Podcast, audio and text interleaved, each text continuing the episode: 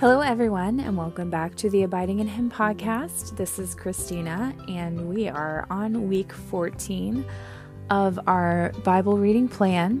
So, this week we're still in the book of Judges, and I am going to be reading from the Holman Christian Standard Version of the Bible. So, here we go.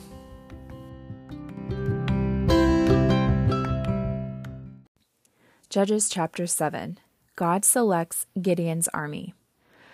Jerubbaal, that is, Gideon, and everyone who is with him, got up early and camped beside the spring of Harod.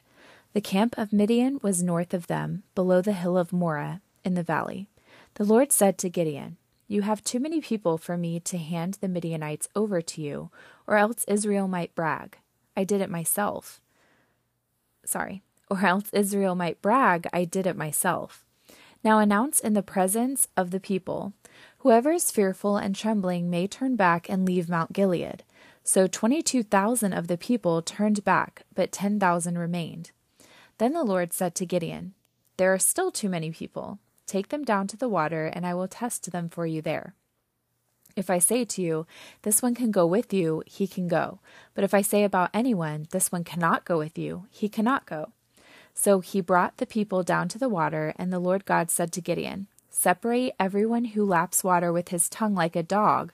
Do the same with everyone who kneels to drink. The number of those who lapped with their hands to their mouths was three hundred men, and all the rest of the people knelt to drink water. The Lord said to Gideon, I will deliver you with the three hundred men who lapped, and hand the Midianites over to you. But everyone else is to go home. So Gideon sent all the Israelites to their tents, but kept the three hundred who took the people's provisions and their trumpets. The camp of Midian was below him in the valley. Gideon spies on the Midianite camp. That night the Lord said to him, Get up and go into the camp, for I have given it into your hand. But if you are afraid to go to the camp, go with Purah your servant. Listen to what they say, and then you will be strengthened to go to the camp. So he went with Purah his servant to the outpost of the troops who were in the camp. Now the Midianites am um, sorry. Now the Midianites Amalekites. Why was that so hard for me to say? Sorry, guys. now the Midianites, Amalekites, and all the Kedemites had settled down in the valley like a swarm of locusts, and their camels were as innumerable as the sand on the seashore. When Gideon arrived, there was a man telling his friend about a dream. He said, Listen, I had a dream. A loaf of barley bread came tumbling into the Midianite camp, struck a tent, and it fell. The loaf turned the tent upside down so that it collapsed. His friend answered, This is nothing less than the sword of Gideon, son of Joash the Israelite. God has handed the entire Midianite camp over to him. Gideon attacks the Midianites. When Gideon heard the account of the dream and its interpretation, he bowed in worship. He returned to Israel's camp and said, Get up, for the Lord has handed the Midianite camp over to you. Then he divided the three hundred men into three companies and gave each one of the men a trumpet in one hand and an empty pitcher with a torch inside it in the other. Watch me, he said, and do the same. When I come to the outpost of the camp, do as I do. When I and everyone with me blow our trumpets, you are also to blow your trumpets all around the camp. Then you will say, The sword of the Lord and of Gideon. Gideon and the one hundred men who were with him went to the outpost of the camp at the beginning of the middle watch, after the sentries had been stationed. They blew their trumpets and broke the pitchers that were in their hands. The three companies blew their trumpets and shattered their pitchers. They held their torches in their left hands, their trumpets in their right hands, and shouted, The sword of the Lord and of Gideon.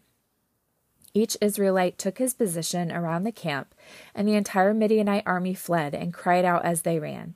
When Gideon's men blew their three hundred trumpets, the Lord set the swords of each man in the army against each other. They fled to Bethshittah in the direction of Zererah, as far as the border of Abel Meholah near Tabbath. Then the men of Israel were called from Naphtali, Asher, and Manasseh, and they pursued the Midianites.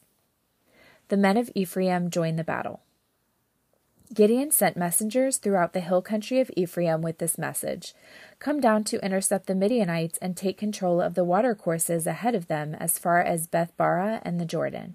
So all the men of Ephraim were called out as they took control of the waterhouse, water courses as far as Bethbara and the Jordan.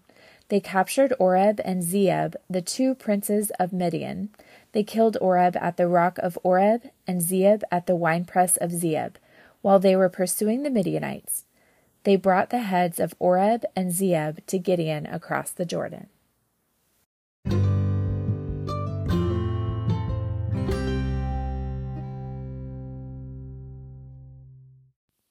Judges chapter 8 The men of Ephraim said to him, Why have you done this to us, not calling us when you went to fight against the Midianites?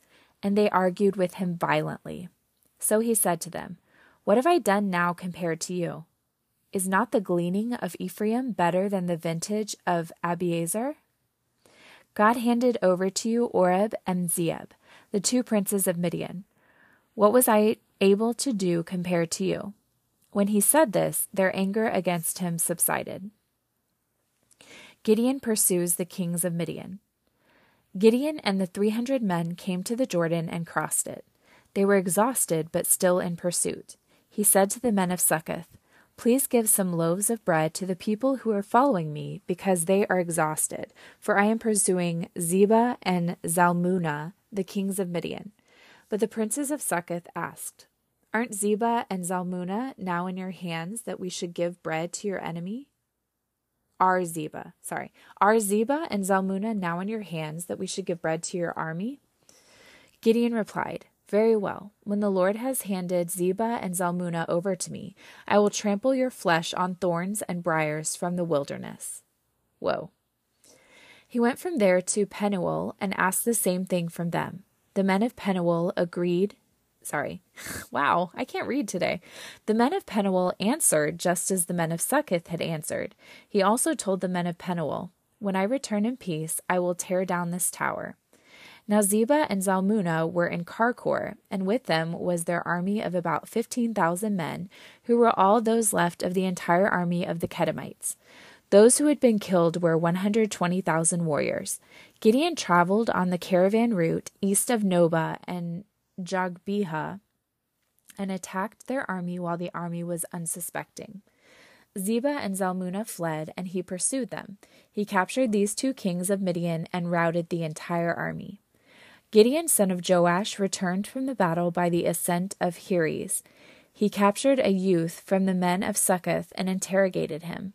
The youth wrote down for him the names of the seventy seven princes and elders of Succoth. Then he went to the men of Succoth and said, here are Zebah and Zalmunna. You taunted me about them, saying, Are Zebah and Zalmunna now in your power, that we should give bread to your exhausted men? So he took the elders of the city, as well as some thorns and briers from the wilderness, and he disciplined the men of Succoth with them.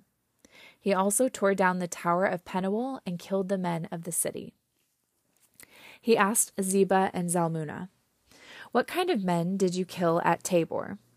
They were like you, they said. Each resembled the son of a king. So he said, They were my brothers, the sons of my mother. As the Lord lives, if you would let them live, I would not kill you. Then he said to Jether, his firstborn, Get up and kill them. The youth did not draw his sword because he was afraid, for he was still a youth. Zebah and Zalmunna said, Get up and kill us yourself, for a man is judged by his strength. So Gideon got up, killed Zebah and Zalmunna, and took the crescent ornaments that were on the necks of their camels. Gideon's legacy. Then the Israelites said to Gideon, Rule over us, you as well as your sons and your grandsons, for you delivered us from the power of Midian.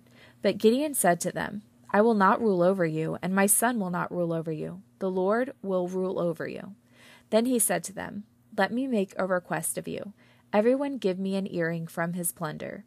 Now the enemy had gold earrings because they were Ishmaelites. They said, We agreed to give them. So they spread out a mantle, and everyone threw an earring from his plunder on it. The weight of the gold earrings he requested was about forty three pounds of gold, in addition to the crescent ornaments and ear pendants, the purple garments on the kings of Midian, and the chains on the necks of their camels. Gideon made an ephod from all this and put it in Ophrah, his hometown. Then all Israel prostituted themselves with it there, and it became a snare to Gideon and his household. So Midian was subdued before the Israelites, and they were no longer a threat. The land was peaceful 40 years during the ga- days, sorry. The land was peaceful 40 years during the days of Gideon. Jerubbaal, that is Gideon, son of Joash, went back to live at his house. Gideon had 70 sons, his own offspring, since he had many wives. His concubine, who was in Shechem, also bore him a son, and he named him Abimelech. Then Gideon, son of Joash, died at a ripe old age and was buried in the tomb of his father Joash in Ophrah of the Abiezrites. When Gideon died, the Israelites turned and prostituted themselves with the Baals and made Baal Berith their god. The Israelites did not remember the Lord their God, who had delivered them from the power of the enemies around them. They did not show kindness to the house of Jerubbaal, that is, Gideon, for all the good he had done for Israel.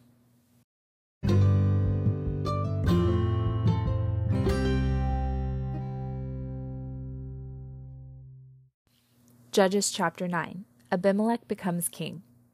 Abimelech, son of Jerubbaal, went to his mother's brothers at Shechem and spoke to them and to all his maternal grandfather's clan, saying, Please speak in the presence of all the lords of Shechem. Is it better for you that seventy men, all the sons of Jerubbaal, rule over you, or that one man rule over you? Remember that I am your own flesh and blood. His mother's relatives spoke all these words about him in the presence of all the lords of Shechem. And they were favorable to Abimelech, for they said, He is our brother. So they gave him seventy pieces of silver from the temple of Baal Berith. Abimelech hired worthless and reckless men with this money, and they followed him. He went to his father's house in Ophrah and killed his seventy brothers, the sons of Jerubbaal, on top of a large stone. But Jotham, the youngest son of Jerubbaal, survived, because he hid himself.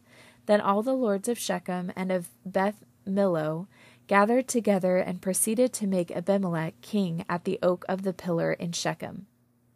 Jotham's parable. When they told Jotham, he climbed to the top of Mount Gerizim, raised his voice, and called to them Listen to me, lords of Shechem, and may God listen to you. The trees set out to anoint a king over themselves. They said to the olive tree, Reign over us. But the olive tree said to them, Should I stop giving my oil that honors both God and man, and rule over the trees? Then the tree said to the fig tree, Come and reign over us. But the fig tree said to them, Should I stop giving my sweetness and my good fruit, and rule over trees? Later the tree said to the grapevine, Come and reign over us. But the grapevine said to them, Should I stop giving my wine that cheers both God and man, and rule over trees? Finally, all the trees said to the bramble, Come and reign over us. The bramble said to the trees, If you really are anointing me as king over you, come and find refuge in my shade. But if not, may fire come out from the bramble and consume the cedars of Lebanon. Now, if you have acted faithfully and honestly in making Abimelech king, if you have done well by Jerubbaal and his family, and if you have rewarded him appropriately for what he did, for my father fought for you, risked his life, and delivered you from the hand of Midian. And now you have attacked my father's house today, killed his seventy sons on top of a large stone, and made Abimelech, the son of his slave, king over the lords of Shechem, because he is your brother? If then you have acted faithfully and honestly with Jerubbaal and his house this day, rejoice in Abimelech, and may he also rejoice in you.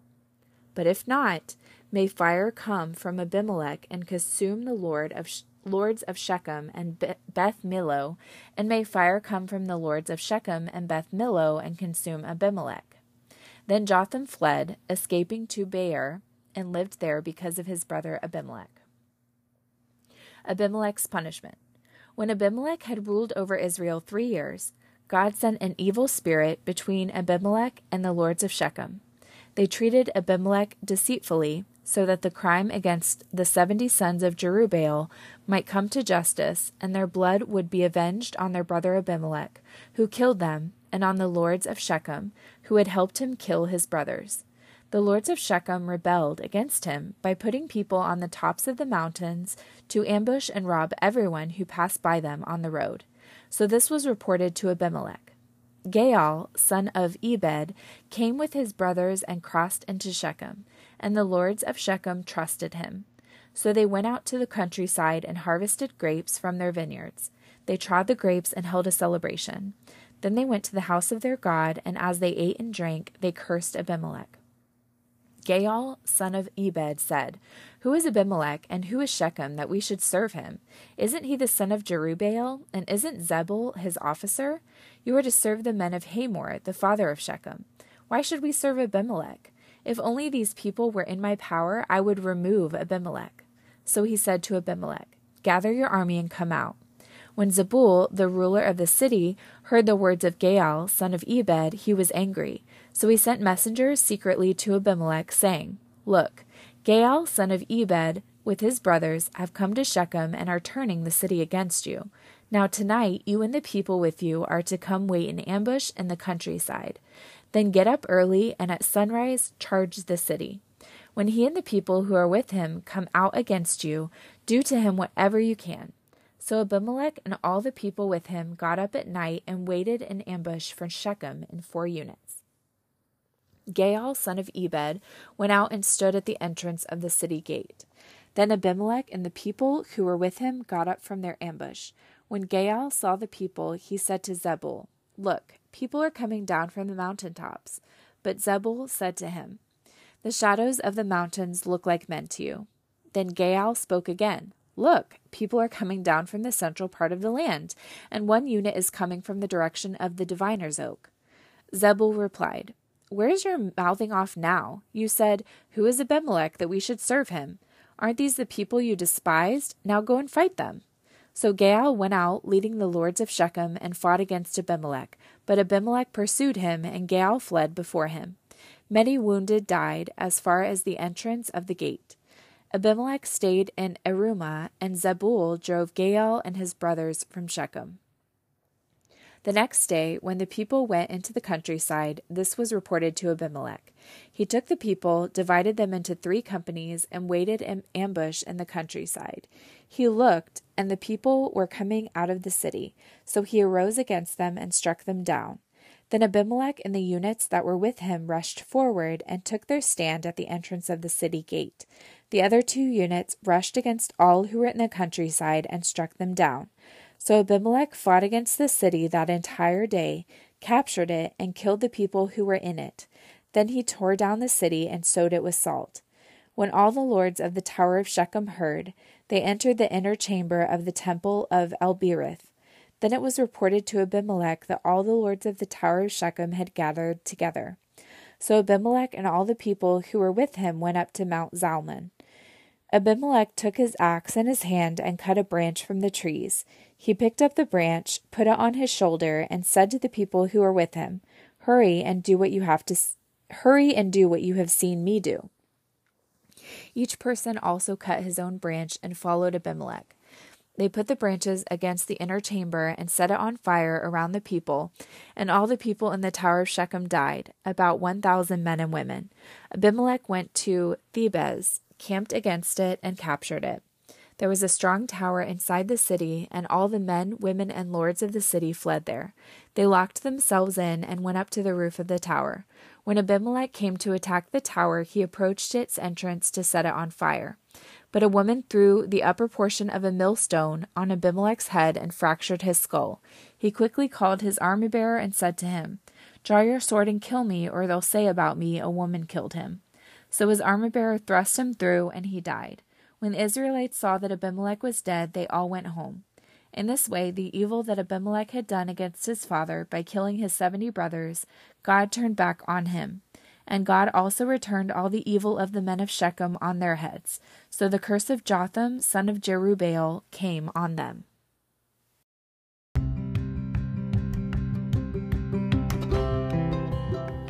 Okay, so that was the reading for today, and I will see you guys again tomorrow as we continue in the book of Judges. Um, also, just a quick application for me from these chapters today is that we can choose our sin, but we cannot choose the consequences of our sin.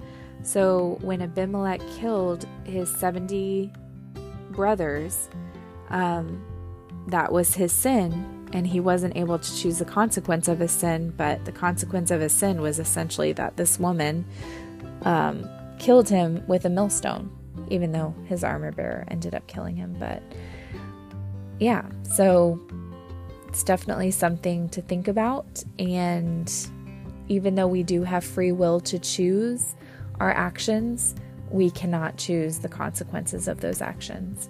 So may God lead us in wisdom and obedience to his will so that we do not sin against him and have to face all kinds of consequences for those sins. All right, have a good day. Talk to you tomorrow.